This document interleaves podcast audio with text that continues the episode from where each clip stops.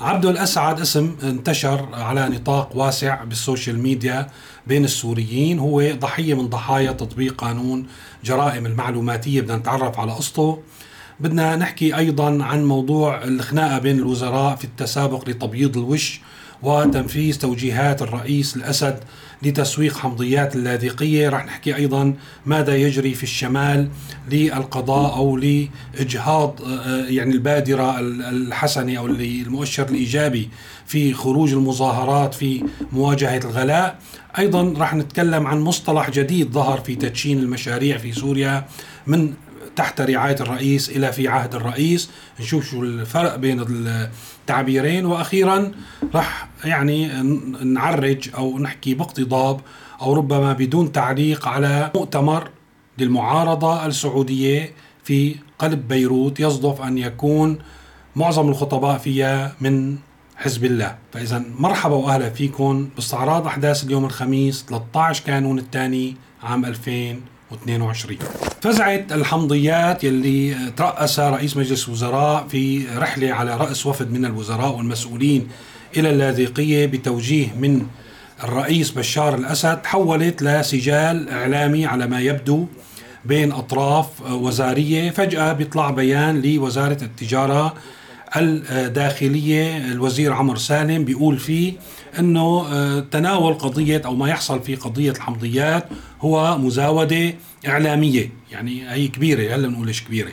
وبيقول إنه الكميات المتلفة من الحمضيات ليست من الثمار السليمة، الكميات اللي ظهرت بتقارير تلفزيونية، صحيفة الوطن عملت تقرير وأظهرت بعض الحمضيات التالفة إنه هي من القشريات الصغيرة التي تساقطت من الأشجار بسبب الذبابة البيضاء وقلة الأمطار فأنتجت ثمارا قطرها صغير يعني. هذه الثمار لا يمكن تسويقها لا داخليا ولا خارجيا. والحقيقة هذا بينصف أساس كل هالفزعة وأساس يعني إنه بمعنى يعني هذا الكلام معناه إنه ما كان في داعي لا للتوجيه ولا لكل هالفزعة نحن عم نقوم بواجبنا وأكثر. وكأنه الوزارة والوزير قرأ في هذه التوجيهات وفي هذه الفزعة وفي زيارة والتزيد. يعني الحقيقة هو في تزيد هو الحقيقة في مزاودة إعلامية. يعني معه حق. ولكن من الغريب أنه يصفى بمسمياتها وخاصة أنه هي جاءت بتوجيه من الرئيس أنه قرأ أنه هي اتهام لمؤسسه التجارة ولوزارته بالتقصير في تسويق هذا الموسم، بكل الأحوال القضية انحلت على لسان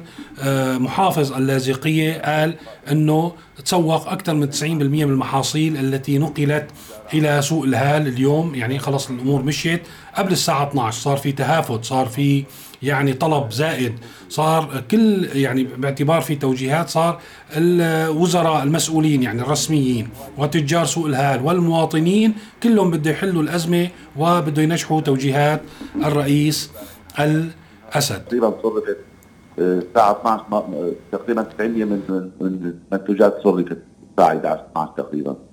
يعني هذا انعكاس إيجابي بتصور كل المزارعين بتصور راح ينبسطوا بهذا والإجراءات اللي اخذتها الحكومة. طبعا هذا كله بتوجيهات سيد الوطن. ولكن مع ذلك آه، طبعا الأجواء كانت إيجابية ولكن المواطنين كان عندهم شكوك حول النتائج يلي ستتأتى عن هذه الفورة وكان في تقرير بقناة آه، يعني سما الشبه رسمية سألوا الناس عن رأيهم في هذه الإجراءات وهذه الفزعة ونتائج هذه الفزعة. فقالوا إنه يعني إن شاء الله بتكون النتائج جيدة في حال نفذت هذه التوجيهات والقرارات التي ظهرت في الإعلام في اليومين الأخيرين. المزارع لأنه الوضع الراهن بالنسبة للمزارع وضع مزري، كان قرارات إيجابية إذا بتدفع على الأرض مثل ما مثل ما انحكى بشكل عام يعني المزارع بيتحسن، بتحسن بيتحسن إنه مردوده. قرار بيفيد المزارعين وبيفيد المواطن بيفيد بيفيد الكل، بس يتنفذ القرار يعني. أن تأتي متاخرا خير من أن لا تأتي ابدا. هذا لسان حال فلاحي المحافظة ولكن تبقى العبرة بالتنفيذ. عبدو الأسعد اسم تم تداوله على ال social media على نطاق واسع. هو مهندس من الإسقيلبية من سلحب آه، منطقة آه، قريبة من من من حماة. آه، تم اعتقاله بناء مثل ما فهمنا من بعض المواقع المحلية المقرمة من النظام على خلفية شكوى من مدير مؤسسة آه، مؤسسة الكهرباء. هو مهندس متقاعد في مؤسسة الكهرباء شغل عدة مناصب يشهد له بحسب ما فهمت من كثير من الشهادات اللي قريتها ومن سيرته الذاتية اللي نشرتها بنته على ال social media إنه يشهد له بالكفاءة والخبرة ونظافة اليد. صار في انتقادات لمدير مؤسسة من واقع طبعا خبرته ومن واقع معرفته بهذا القطاع واختصاصه. ف تقدم مدير المؤسسة بشكوى له قديمة ما تم اعتقاله بالمرة الأولى ولكن رجع حرك بعد ما صار في فورة هي قانون جرائم المعلوماتية والكلام عن تجديد العقوبات فتم اعتقاله بتهمة وهن عزيمة الأمة. طبعا هذا الموضوع بدلل كيف رح يتم التعسف اللي رح يتم تطبيق فيه هذا القانون واتوقع هذا الموضوع متعمد البروباغندا وتضخيم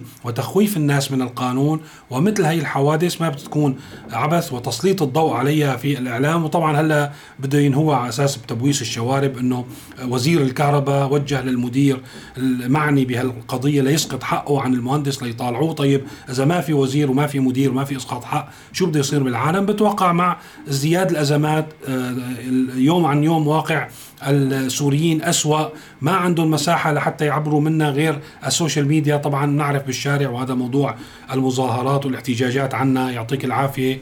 آه، انتهى إلى غير رجعة. ظل الفسحة الوحيدة ال social media على ما يبدو الاحتجاجات والانتقادات على ال social media بلشت تكون مزعجة للنظام فهن بده يسكتوا العالم. بتوقع البروباغندا حول القانون التخويف من القانون ومثل هالأمثلة يعني هي رسالة للناس إنه سدوا حلقكم يلي عنده كلمة. يضب.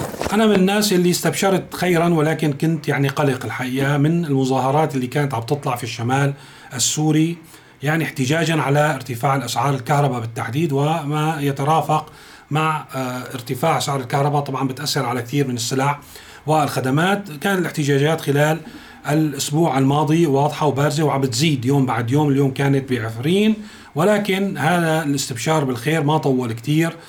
جاءوهم في الشمال السوري بالمفخخات اليوم في ثلاث انفجارات صارت في مناطق متعددة بعفرين والباب وأعتقد في عزاز آه، أتوقع أنه هذه الأعمال هدفها أنه أيضا انضبوا ببيوتكم. هذا طبعا دليل أنه سلطات أمر الواقع يلي بنعرفها هي من رحم النظام كله بيشبه بعضه وكله نفس الأساليب والغاية أنه الناس يعني تسكت والناس تنفذ والناس تمضي بحياتها بدون ما يكون عندها أي فسحة للاعتراض أو الدفاع عن نفسها مع الأسف. طبعا نحن كلنا بنعرف إنه بسوريا أي عمل يعني أي عمل لازم بالنهاية ينسب للرئيس. وصولا لتركيب حنفية بنشوف إنه فوق الحنفية في لافتة في قطعة رخام مكتوب بتوجيه أو تحت رعاية السيد الرئيس كان حافظ الأسد أو بشار الأسد. وبعدين بيجي اسم المسؤول يلي دشن أو افتتح المشروع رئيس وزراء وزير مدير مؤسسة إلى آخره. هي يعني معروفة من خمسين سنة لهلأ لازم كل مشروع يكون عليه اسم الرئيس. طيب نحن بحالتنا خرجت مناطق كثير عن سيطرة النظام. وصار في الحكومة ما أنا قادرة تقوم بكل المشاريع. صار في مساعدات في جهات خارجية صار في جهات خارجية عم بتقوم ب المشاريع من الألف للياء. يعني الحكومة والنظام ما لهم أي يد فيها. طيب كيف بدي يحطوا اسم الرئيس عليها؟ هون صار في مشكلة. يعني لا بتزبط تحت رعايته ولا بتزبط بتوجيه. في جهات دولية قامت بترميم مدرسة بدير الزور. ما بيزبط مثل ما قلنا برعاية أو بتوجيه. كيف بده يحلوها الشباب؟ أوجدوا الحل من خلال هاللافتة يلي هو في عهد الرئيس بشار الأسد انحلت القضية وتسجل الانجاز للرئيس بشار الأسد ولو كان هو من صنع مؤسسة إنسانية عم تقدم مساعدات لشعب ما عاد قادر على الحياة. آخر موضوع الحقيقة رح ارد لكم إياه بدون تعليق. قال مؤتمر للمعارضة السعودية في بيروت. نحن بنعرف شو صار ببيروت، بنعرف شو صار بلبنان والمقاطعة الخليجية تم الإصرار على إقامة مؤتمر للمعارضة السعودية في بيروت يصدف بأنه معظم الخطباء فيه من حزب الله. رح أحط لكم التسجيل بالرابط بصندوق الوصف لحتى تشوفوه على تليجرام آه، سيرة نيوز والتعليق رح يكون لكم. هذا كل شيء اليوم. إذا بدكم تتابعوا أخبار إضافية تابعوها على موقع سيرة نيوز العنوان عم بيطلع قدامكم على الشاشة. شكرا لمتابعتكم. شكرا للمشتركين بالقناة وللمنتسبين لعضوية القناة. وإلى اللقاء في تسجيل قريب.